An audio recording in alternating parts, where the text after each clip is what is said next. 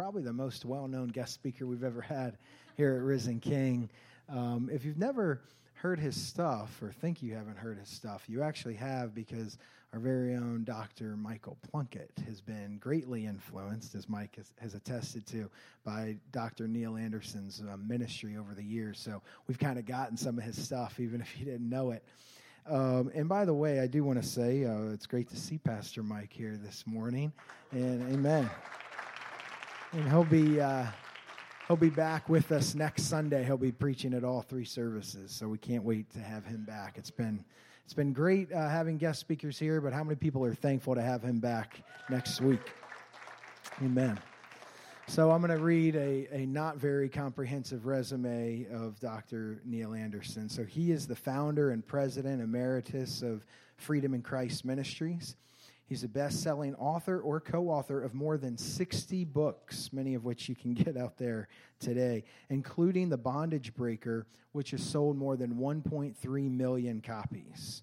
He travels extensively to equip the church to establish people alive and free in Christ. You know, I mentioned his books. This is one of them. It's called Liberating Prayer Finding Freedom by Connecting with God. It's an incredible uh, volume. And um, uh, there's another doctor, Dr. Wayne Grudem. Uh, some of you may have heard of him before. He's a very well known theologian and Bible professor. He had this to say about this book. He says, I found the eighth chapter especially significant.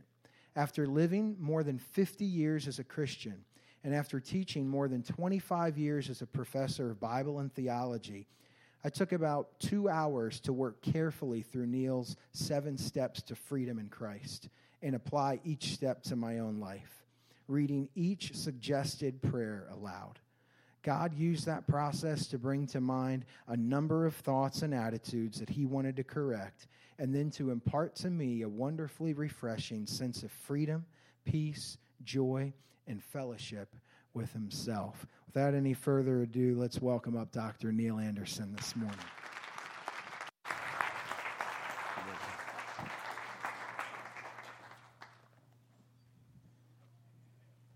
That's yours. How fortunate you are to have a minister of worship who spent so much time on his knees that he wore a hole in his pants. And, uh, It's either that or a fashion statement. I'm not sure. or Pastor Mike isn't paying his staff enough to get.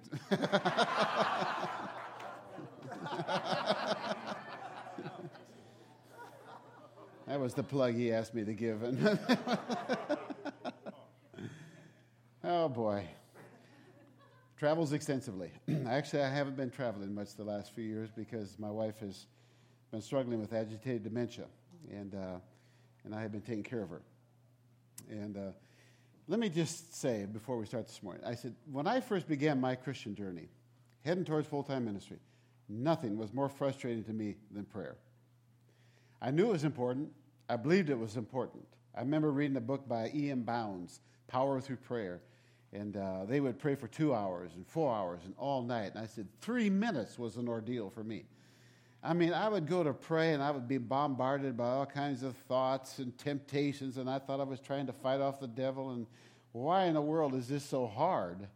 And uh, uh, then I would go to church, and to be honest with you, a lot of ways it didn't get much easier there either. You ever get in the little prayer circle at church? And one person prays, if the next person beside him prays next, you establish a precedent, you're going to go around that circle. And if you're number six, you're not agreeing with number five because you're trying to figure out what you're going to say when it's your turn. and if number five doesn't pray when it's his turn, how long do you wait for him? you don't want to offend him and skip him or her. And, uh, and then we, at that time, we had a man in our church. This was a large Baptist church. And, and uh, he would do the pastoral prayer, drone on for about eight minutes, and, and switch to King James English. Remember those old days? And uh, kids would time him. Oh, new record this morning, eight minutes. And uh, never learned that long prayers were for the closet and short prayers were for public. But uh, and even at home, my wife and I would would have our little prayer time together and. And uh, well, let's pray about this. Let's pray about this. Let's pray about this, and let's pray about this. And, and uh, well, let's stop now and pray. Went through exactly the same list all over again. I thought, where was God when we were first talking about this? Stay out of this, God. We'll get back to you in a moment. You know, kind of a concept, I guess. But anybody heard of um, a man by the name of A.B. Simpson? He wrote a little book called The Power of Stillness. In the book, he wrote, A score of years ago, a friend placed in my hand a little book which became one of the turning points of my life. It was called True Peace. It was an old medieval message, and in it, it had but one thought, and it was this that God was waiting in the depth of my being to talk to me if I would only get still enough to hear his voice. I thought this would be a very easy matter, so I began to get still. But I had no sooner commenced than a perfect pandemonium of voices reached my ears, a thousand clamoring notes from without and within until I could hear nothing but their noise and din. Some of them were my own voice, some of them were my own questions, some of them were my own cares, some of them were my very prayers. Others were the suggestions of the tempter and the voices from the world's turmoil Never before did there seem so many things to be done, to be said, to be thought, and in every direction I was pushed and pulled and greeted with noisy acclamations and unspeakable unrest. It seemed necessary for me to listen to some of them, to answer some of them, but God said, Be still and know that I am God. Well, that about summed up my prayer life right there. And, uh, but that all changed one night. One night. I had. Uh, I was transitioning from seminary to my first uh, position in a church. It was a half time position initially while I finished seminary. It was uh, a college pastor in a large Baptist church. And I had just read a book, at least half of it, uh, by R.A. Torrey called Praying by the Spirit. And I thought, hmm, this is pretty good stuff. I think I will teach a chapter a week this summer. And it's kind of a short book, and uh, that's what you do when you're first go into ministry. You preach dead people's notes.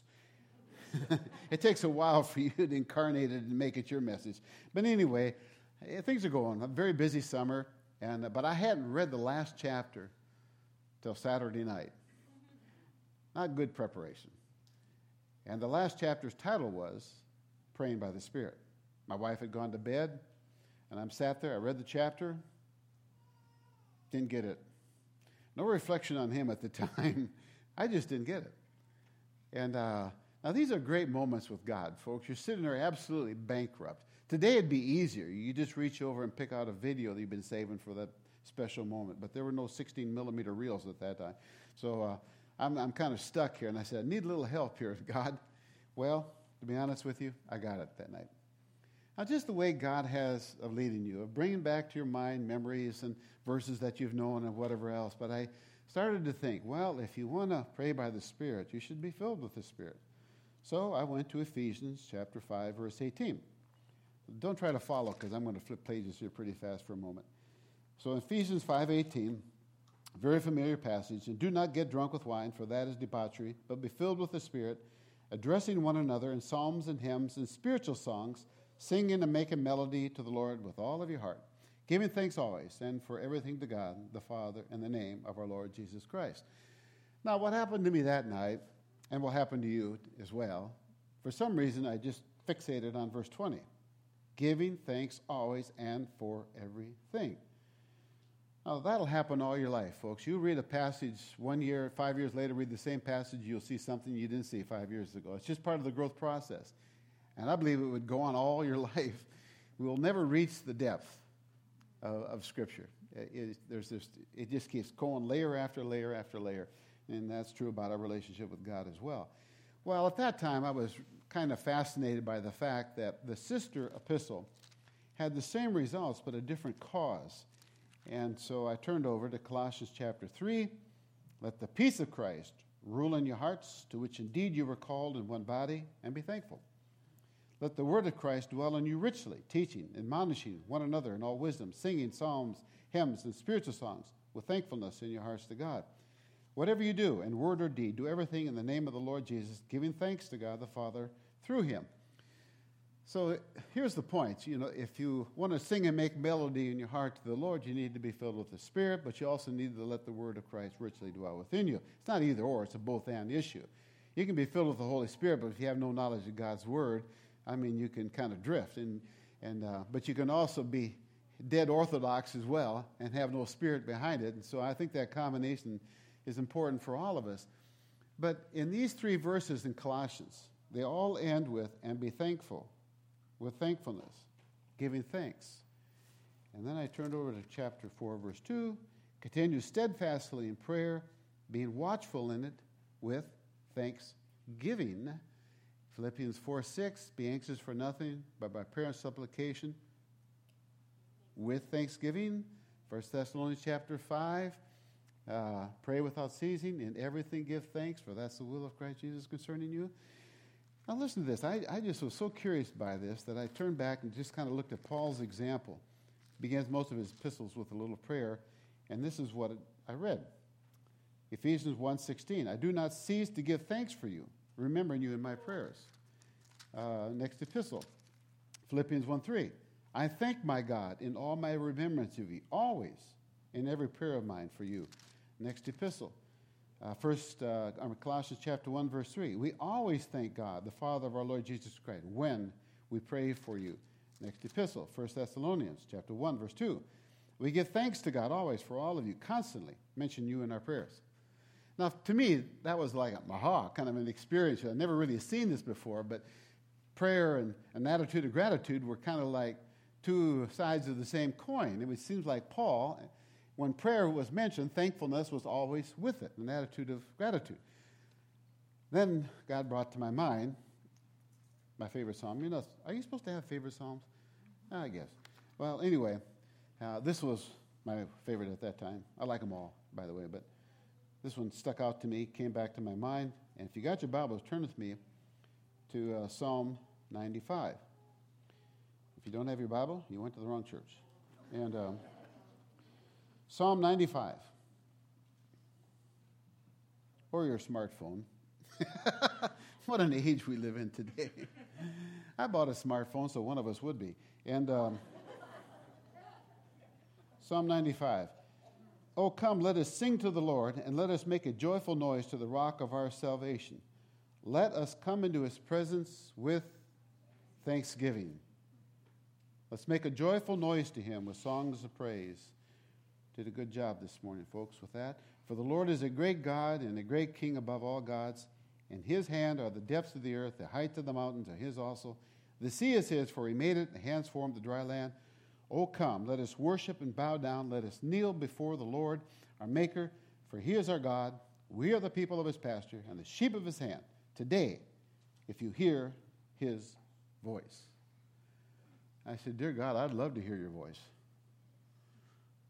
My prayer life at that time was like that old country song Hello, wall.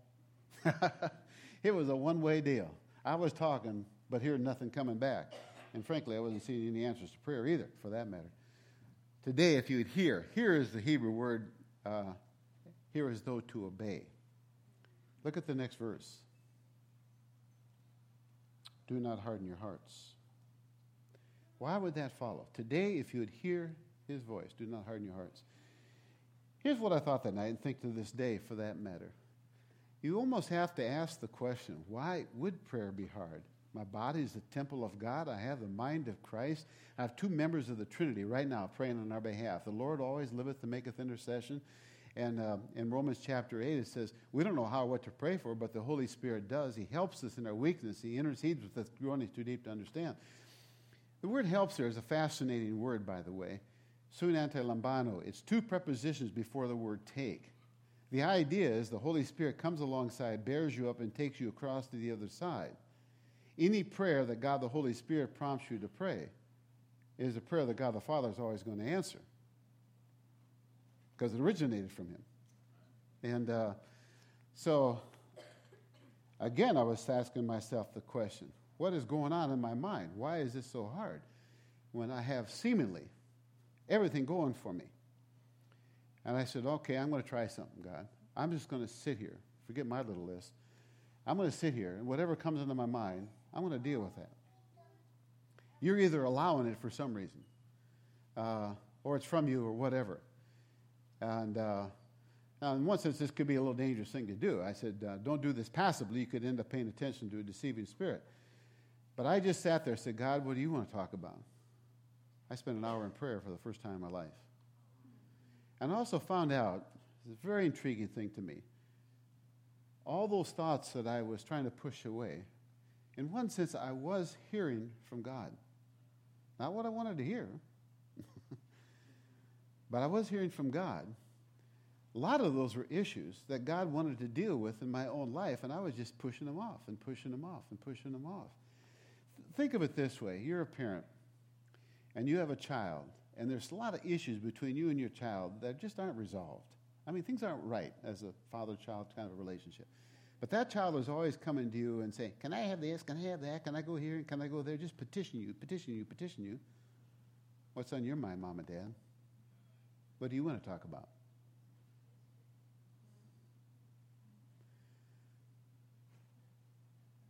He's our Father. We're His children. I think I can say this with some degree of authority. If you allow God to prioritize your prayer list, and there's something in your life that you've never yet dealt with, that'll be at the top of the list. Don't see this as a condemning thing. You're already forgiven. God already knows the thoughts and intentions of your heart. He wants you and I to have an intimate relationship with Him. That's it. Now, in hindsight over the years, that night was, in some ways of thinking, almost the beginning of Freedom in Christ Ministries. Um, it was so born into my mind at that time, I said, I wonder how this would apply everywhere. And, and the whole concept of praying without ceasing began to take a different meaning for me because when you get off your knees or off your chairs or whatever else, God isn't suddenly left or whatever else. And, uh, and uh, it, it was such a life changing thing. Have you ever noticed something, by the way? That if you're in a room or by somebody who's a stranger, you don't know how awkward silence is? It's awkward, isn't it? You feel obligated to say something. It really snowed last week, didn't it? It's going to be nice and warm today, however. Knicks lost last night. So you talk about sports and weather, that kind of thing. Because it's just awkward. You know, one of the best ways you can determine your spiritual condition is to get totally alone and see how well you tolerate solitude. Can you be totally alone and be quiet? Is your mind quiet? You know what's interesting? It, it's, it's really so much a part of our, our growth in, in our own life. And uh, right now, my wife occupies about seven hours of my day. I see her three times a day. Uh, she just wants me there. She doesn't want to talk. Very little conversation. She just wants me there. Just to be present. And I've learned a peaceful sense of God's presence in the process of that. I'm saying, oh man, I wonder what that would have been like you know, 40 years ago in my life. And, um, uh, and, and, the, the beauty of that to me is, is that it, it, in so many ways, defined our relationship. Joanne and I could ride in the car for two hours going someplace. I didn't feel obligated to say anything. We were comfortable in each other's presence. And um, I was given probably the most discerning wife a man could have. I can't tell you what a blessing that's been to me in terms of my ministry. I mean, if I preached a message in the flesh, and I have, and anybody can, it would be silence on the way home. And I would say, That bad, huh? And she'd say, Oh, honey, I love you. oh, gosh. And uh, I think there's three levels to prayer. And by definition, it's going to start off with petitioning. And please don't misunderstand me when I say this. There's nothing wrong with that. We're told to do that. We get not because we ask not. So let your request be known unto God. He does question our motives, and that's important, of course. Uh, but if all your prayer is just that, it's just petitioning, you're probably going to be frustrated somewhere along the line, like I was. And uh, you're going to start wondering, gee, I think I could accomplish more if I just worked for God. And so you kind of set your prayer time aside. There's another level of prayer where it's personal, where it's two ways, where there's the father child. My sheep hear my voice and they follow me. And uh, if you don't break into that and make that a part of your life, you'll never get to the third stage, which is what I call true intercessory prayer.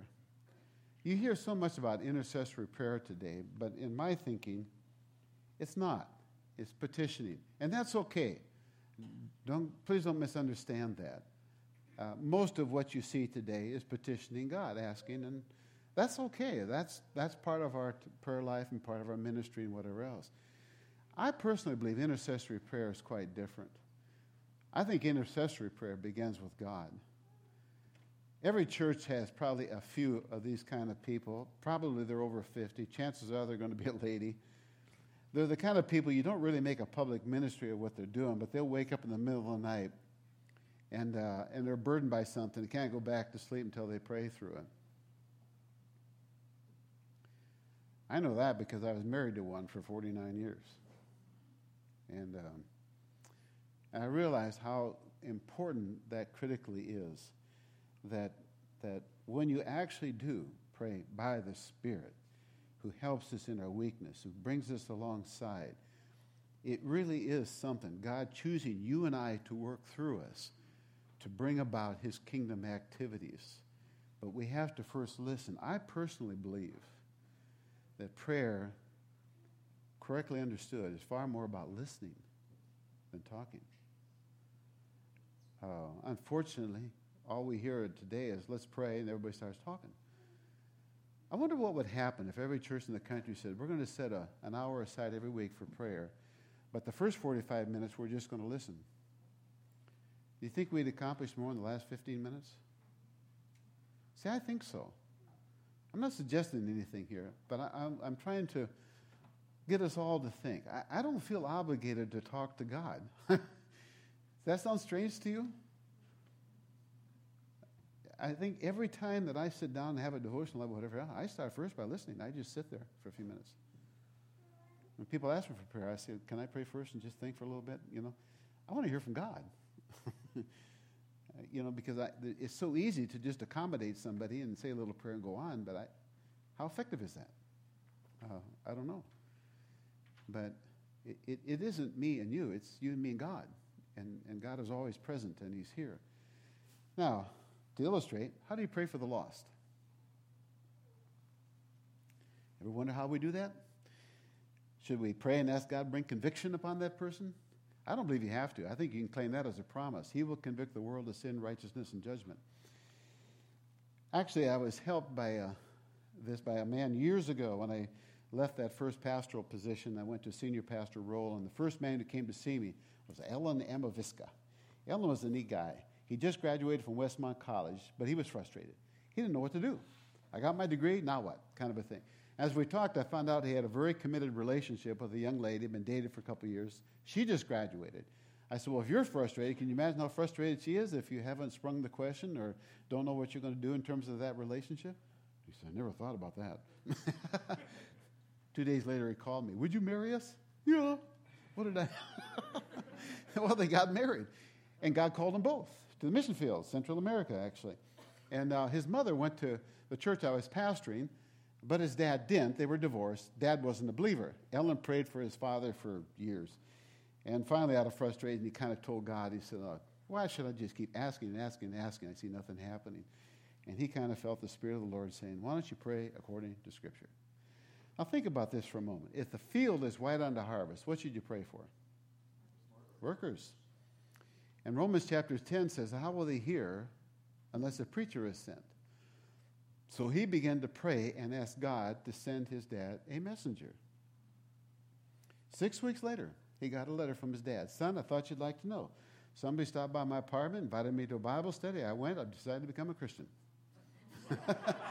you know, about the time that happened, I was asked to speak at our board chairman's 25th anniversary uh, celebration of pastoring Sierra Madre Congregational Church. They were going to have a nice banquet. I was going to speak at it, stay over pre Sunday morning, give them the weekend off. Everything went fine. Went off for lunch afterwards, but they were not totally pleased. Um, in fact, they were a little bit down. Even though it was a wonderful time, uh, the disappointment was that two of their three boys came, but the third one, the youngest one, did not. Knew about it, lived in the area, didn't show up for the banquet or for church. And that just took the edge off for them. Now, the story is, is that he had dyslexia, but it wasn't discovered until he was a senior in high school. Now, you know the problem here, don't you? The one son who doesn't do as well as his two older brothers. By that time, it had taken its toll on him, and he kind of walked away from the family, walked away from God. Wasn't a bad boy, no great immorality or anything else, uh, but he just kind of pulled away. And, uh, and as they were sharing that with me, I was sharing what I was learning about how to pray for people like that. So we actually held hands at that restaurant and asked God to send him a messenger. Tuesday morning, I got a call from Dick Anderson. You're not going to believe this.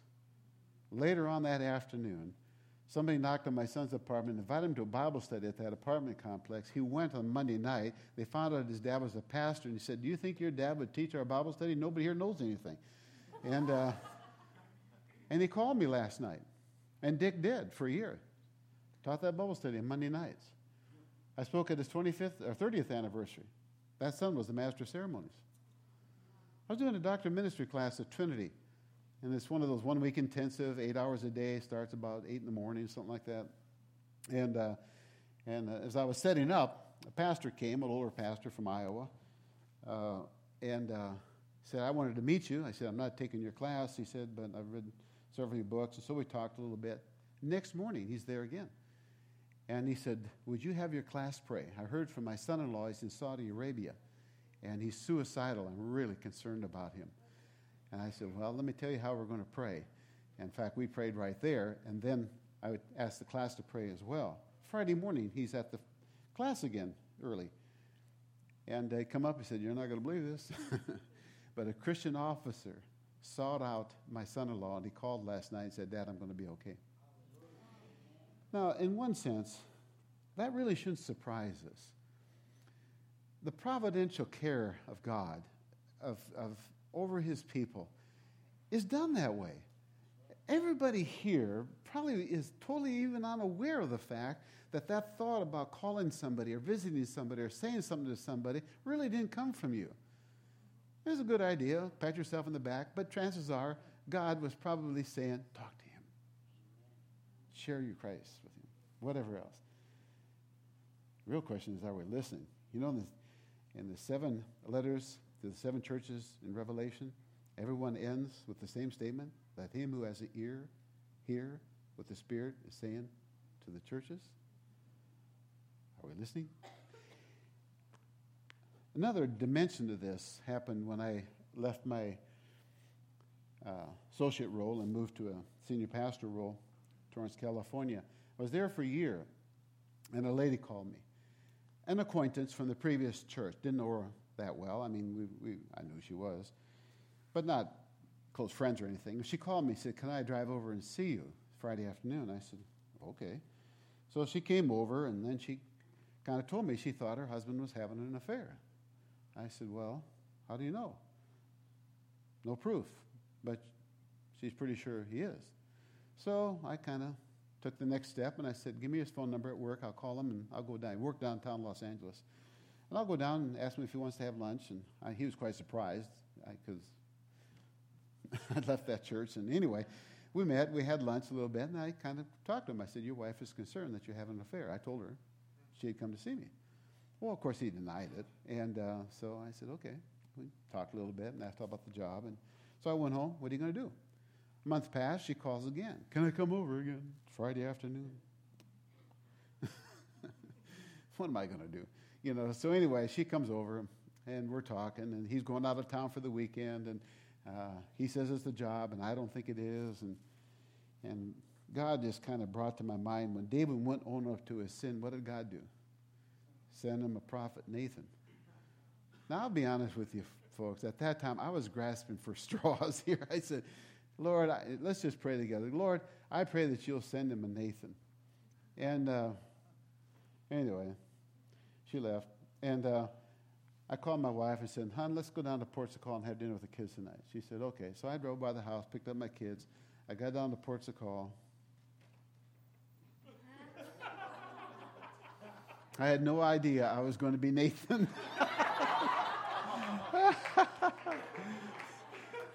There he had a woman on each arm. And, uh, and uh, the pig. Anyway, I was. We got eye contact. I mean, he darted around the corner, and, and uh, I didn't hear from either one for three years. Out of the blue, I got a Christmas letter saying, We never thanked you for talking to us three years ago, but right after that, my husband took a transfer, and now we're living in Phoenix and doing very well. Thank you very much. now, here's the point, folks. Whoever God puts on your mind, I mean, this, this isn't a formula. But if God puts it on your mind, that's how I've learned to pray. God, send that wayward husband, friend, wife, children, whatever else. What else are we going to ask for? Logically, it makes sense, doesn't it, if you think about it? What else should you pray for? What did Adam and Eve lose in the fall? Life. What did Jesus come to give us?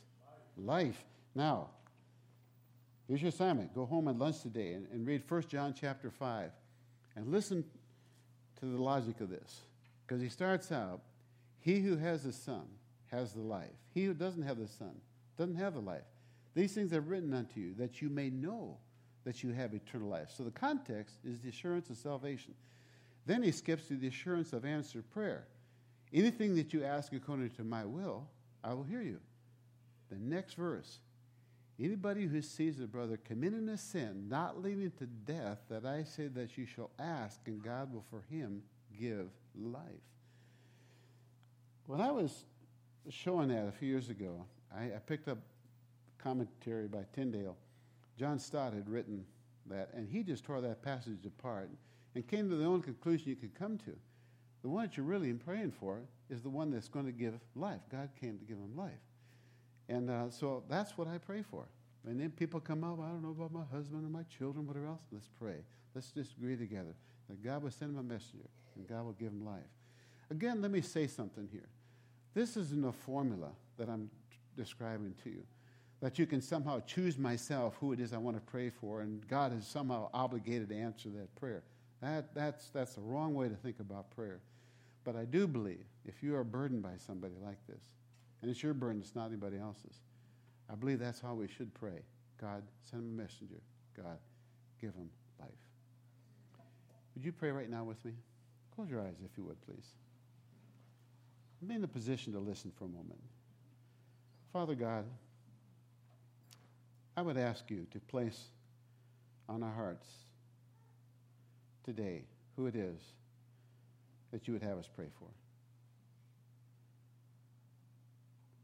It's a mystery to me, Lord, why you would even choose to work through us, but you've chosen that you're going to make your wisdom known through the church.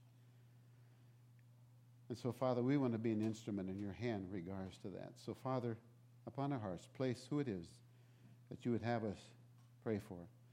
And in praying, what we're asking for, Lord, is that you would send them a messenger and that you would give them life. Now, dear people, this morning, is an act of faith and really a boldness, if God has laid a name or names on your heart, I want you to say that name right now out loud. Would you? Right now. Listen. Father, that's our humble request. We come before you. We're asking that you would send these people a messenger and give them life. And we'll thank you for it in Jesus' name. Amen. Now, just to close, how should you come before his presence? With thanksgiving. The operative concept here in, in everything, give thanks, not for. I'm not thankful that Adam sinned and I live in a fallen world, that my wife is dying of dementia. But in the midst of that, I am incredibly grateful.